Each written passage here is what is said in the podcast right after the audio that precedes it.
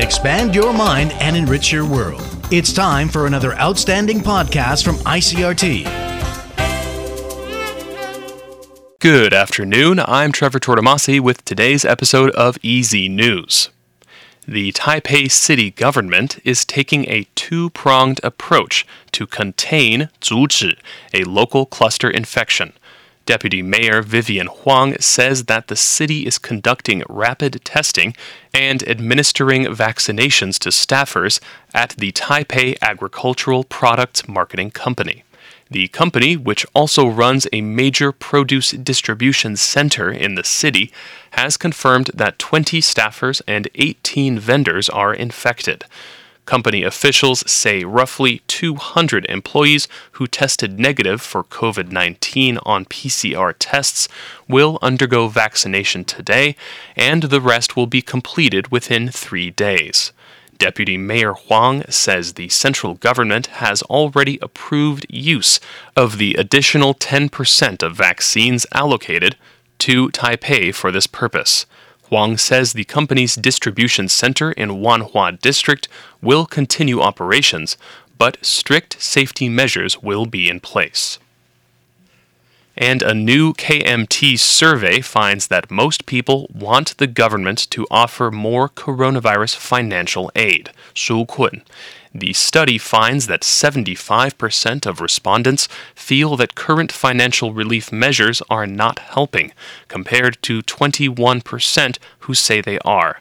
The KMT says this dissatisfaction is widespread and crosses party lines. It is urging the Tsai administration to pay more attention to public opinion and to provide more aid to those in need and Hualien has caught a number of people trespassing Qinru in its national scenic areas. These parks have been closed to the public since the level 3 coronavirus warning was imposed in May. Hualien police say 30 people have been arrested for sneaking into the parks since then, with the most violations found in the Qixingtan scenic area. These violators could be fined up to 15,000 NT. Park officials are reminding the public that the scenic areas are closed for public health reasons and urge people not to let down their guard against the coronavirus. And U.S. President Joe Biden's special envoy, Te Shi, for North Korea says he hopes to see a positive reaction from the North soon. It's regarding U.S. offers for talks after the North Korean leader ordered officials to prepare for both dialogue and confrontation.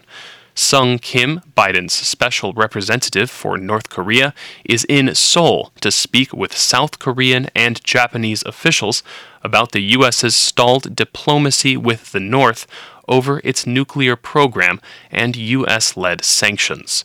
The trilateral talks followed a North Korean political conference last week where leader Kim Jong un called for stronger efforts to improve his nation's economy.